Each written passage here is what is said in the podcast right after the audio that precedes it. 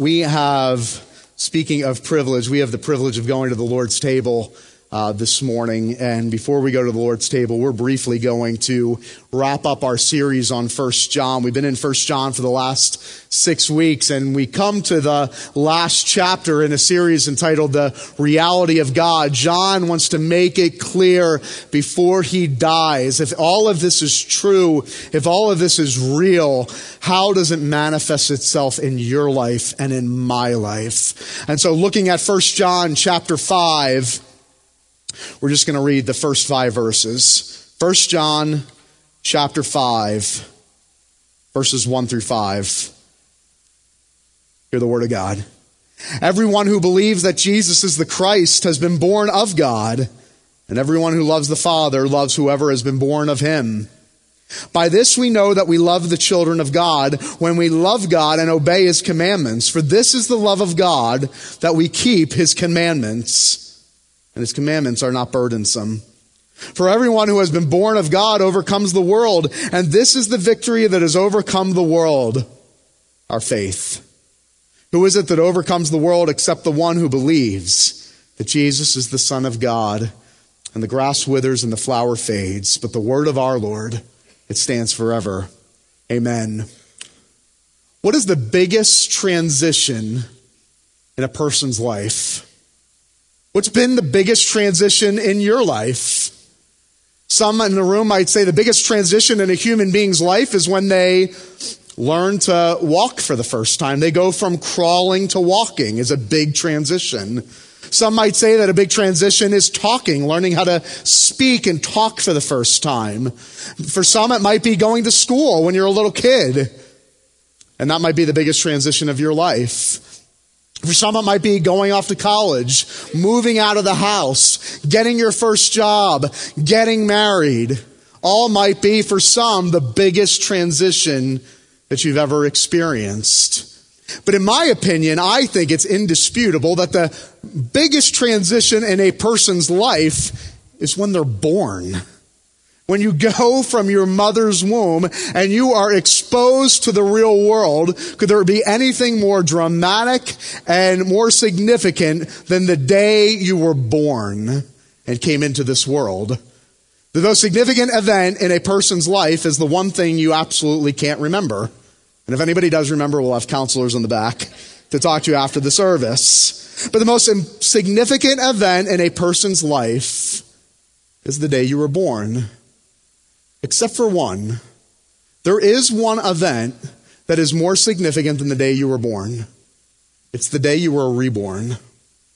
And that's what John deals with here in 1 John chapter 5. He deals with the greatest transition a person will ever enter into. He deals with the greatest, most significant event that could come into a person's life. And it is the day, as John says, that you are born of God, that you are born a second time, that you are born again. See, the term born again is not a very popular term in our culture. You'll often hear people say, I'm a Christian, but not one of those born again Christians. You'll often hear people say, I'm a Christian, but not one of those born againers. But what I want us to look at briefly this morning before we go to the Lord's table is that there is no such thing as a Christian and a born-again Christian. You see, if you belong to the family of God, if you are a child of God, it is only because you have been born again. The only reason you're a child of God is because you have been, as John says, born of God. And so briefly this morning, as we wrap up this series, I want us to look at the necessity of the new birth, the necessity of being born again, and secondly, the fruit of the new birth. What happens when a person is born again? The necessity of the new birth. John says in verse 1, whoever believes in Jesus Christ has been born again. What John is trying to say in verse 1 is that the only reason you believe, and he'll say it again at the end of this chapter, the only reason you understand is because you've been born of God. You've become a child of God. Theologians call this term regeneration. It's this idea that you could be born anew, born a second time. What theologians also say in light of the scriptures is that regeneration precedes faith. That we all of a sudden don't wake up one day going, I think I'll believe. We don't wake up one day and go, yeah, believing in God seems like the right thing to do. The Bible says, and John confirms it here, that the only reason you believe, the only reason you have faith, the only reason you understand is because you have been born of God. You see, the Bible tells us that we all have this fundamental problem. It says, get ready for this, it says we're dead. Yes, you can actually be physically alive, but be spiritually dead. All throughout the Bible, it tells us of this dilemma that we all have. Physically alive, but spiritually dead. And all throughout the Bible, it tells us of our need for something inside of us. In fact, the most important thing inside of us, our spirit needs to be made anew. It needs to be born again. There actually needs to be a resurrection that happens inside of you. And all throughout the Bible, it tells us of this dilemma. You see, a dead person isn't much use. A dead person can't really do much. And that's what the Bible says we are. And so when John says the only reason we believe, the only reason we have faith, the only reason we understand is because we've been born of God, we understand that it's God who makes us alive. You might sit here this morning and say, but isn't there something called free will? I mean, don't we have the choice to believe in God or reject God? Well, let's look at one of the most famous conversion stories in the Bible. Let's look at the story of Paul. Paul, before he's a Christian, his name is Saul, and Saul is on the road to Damascus. And what happens on the road to Damascus, God comes down and says this, hey, Saul, can I get your consent to intervene in your life? Hey, Saul, can I get your permission to become your God and begin a relationship with you? Is that how the story goes? No, Saul is on the road to Damascus, and God comes in like a freight train and knocks him down on his face and says, I will be your God and you will be my servant. You see, the way God works is that by his sovereign grace, his sovereign pursuing grace and love and mercy comes and pursues us. We just read it last week. While we were yet saints, while we were yet pursuing God, while we were yet sinners, Christ died for us. Last week, we love only because who first loved us? Because God first loved us. You see the necessity of the new birth. And John, as he wraps up this letter of 1 John, he wants us to understand this morning that if you want to believe, if you want to understand, if you want to understand all of these glorious things that we've talked about for the last 6 weeks, God must come into your life and he must make you come alive.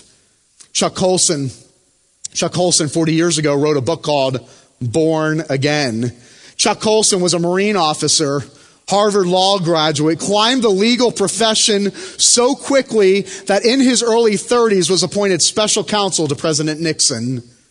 He was a ruthless political operative, nicknamed the Hatchet Man of the White House. Well, one day, Chuck Colson ran into a gentleman by the name of Tom Phillips.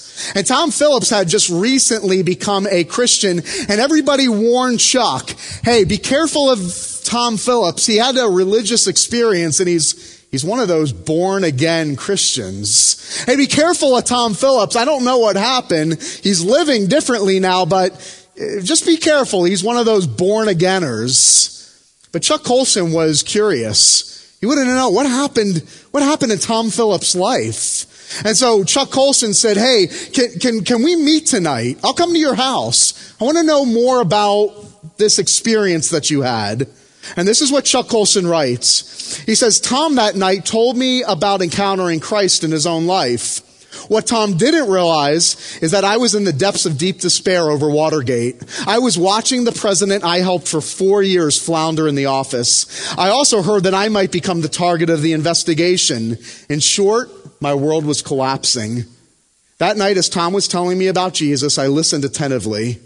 but I didn't let on to my own need. When he offered to pray, I thanked him, but I said no. But when I got in the car that night, I could not drive out of the driveway. This ex-Marine, White House tough guy was crying too hard to drive. I was calling out to a God that I had once said didn't exist. I didn't know what to say. I just knew I needed Jesus. And that night in Tom Phillips' driveway, I committed my life to Jesus. What happened to Chuck Colson? He became born again. You see, newsflash this morning, the death rate, it's hovering around 100%.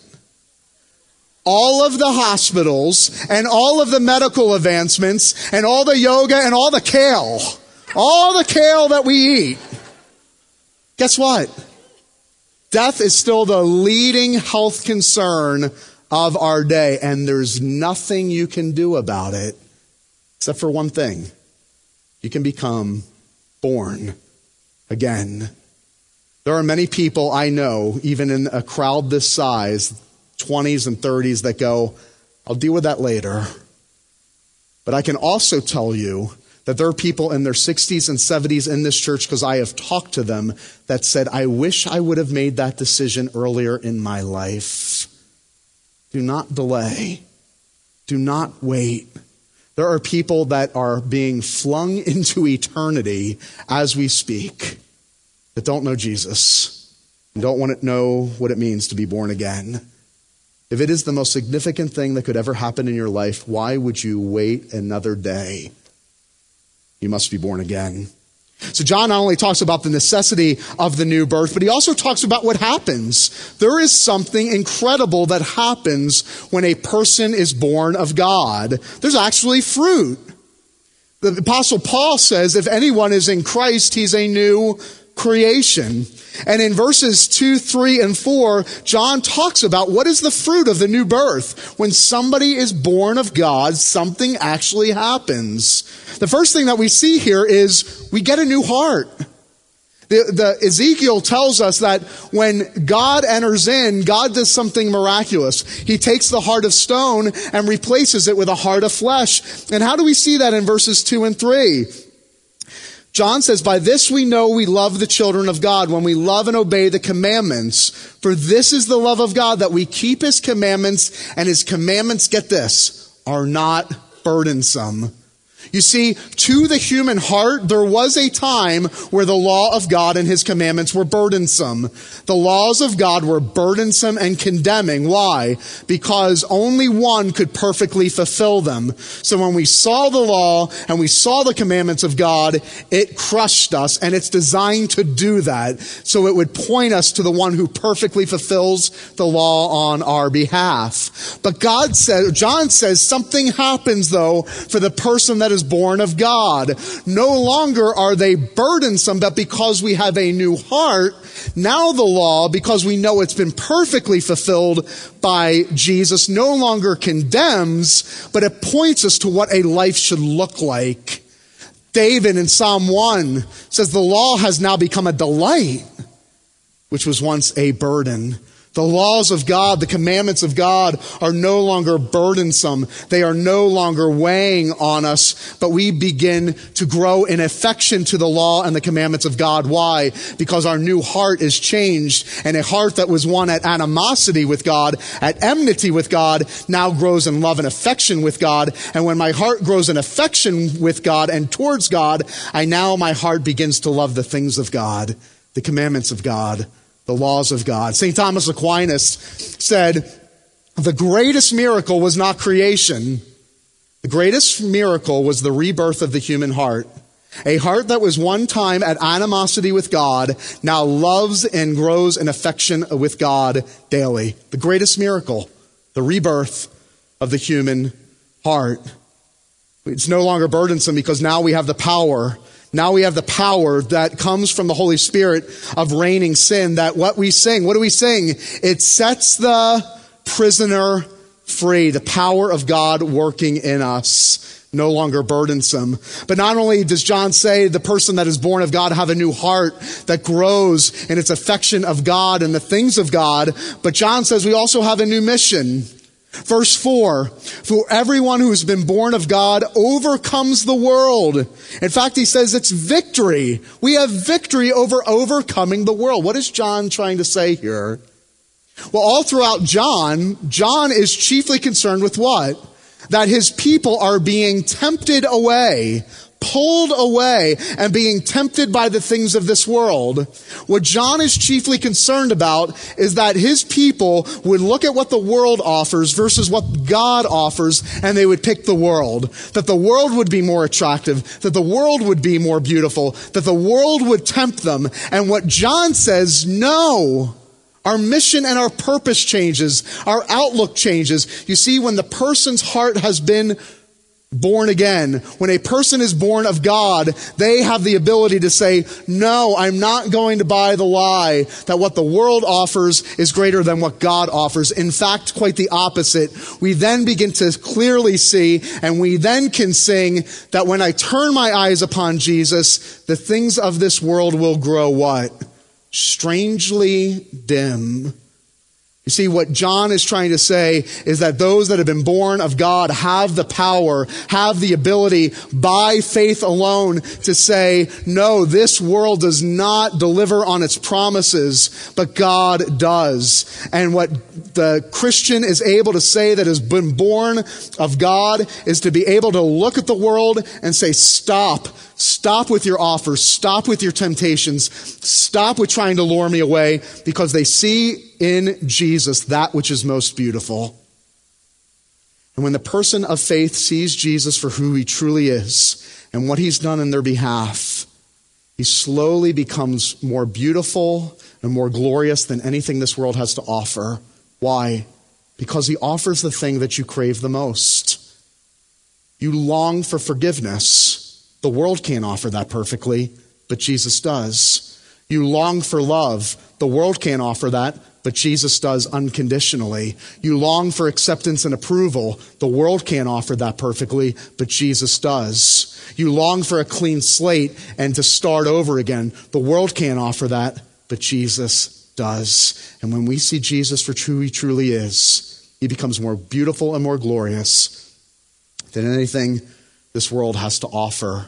I call it, we begin to live with a full heart. You see, everything we do is typically done because our hearts are empty and we want it to be filled up again. Even things we do for God sometimes are done because our heart, we think, is empty. But when we see Jesus for who he truly is and our hearts are full, we can begin to love God and love others and give and not get, because our heart is overflowing with joy and peace in everything we ultimately long for.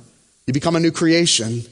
You begin to operate in your mission and purpose in life with the same love that captured you. And it changes everything.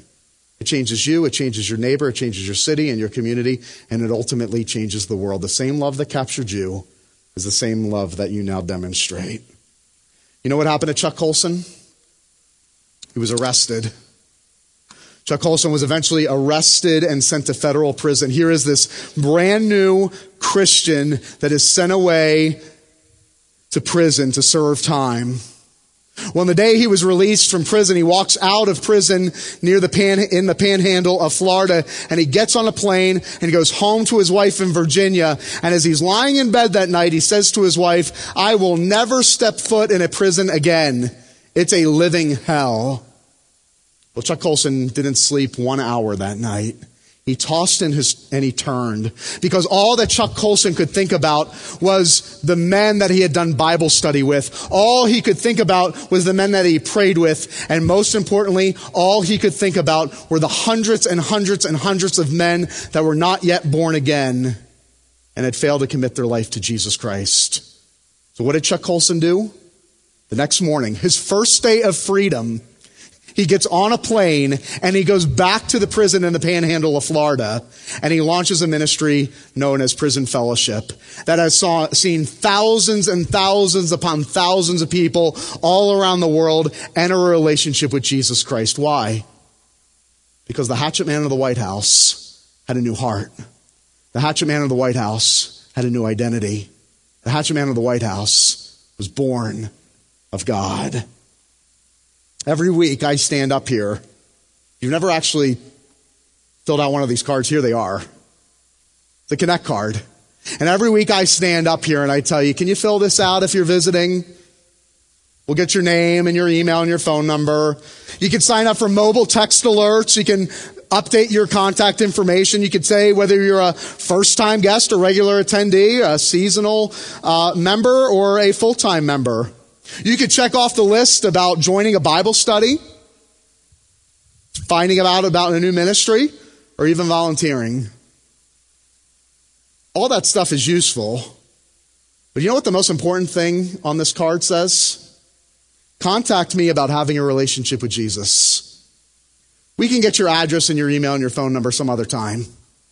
But if you're here this morning and you don't know Jesus, if you're here this morning and you had no idea that to get all of the stuff we've talked about for the last 6 weeks in 1 John, that all you had to do was be born again, I would encourage you, as soon as the service is over, that you would go out into that fellowship hall lobby, you'd fill out this card, and see what happens when you embrace Jesus Christ as your Lord and Savior and see your life turned over to God and transformed forever. If you decide to follow Jesus today and enter into a relationship with him, we have a little book for you in the fellowship hall lobby. If you bring that card, we'll give you a little book that just tells you, answer some basic questions. What does all this mean? I have a relationship with Jesus. What does it mean to be born of God? And maybe help you on your journey in this new relationship with Jesus Christ. How? How is it that simple? John says all you have to have is faith.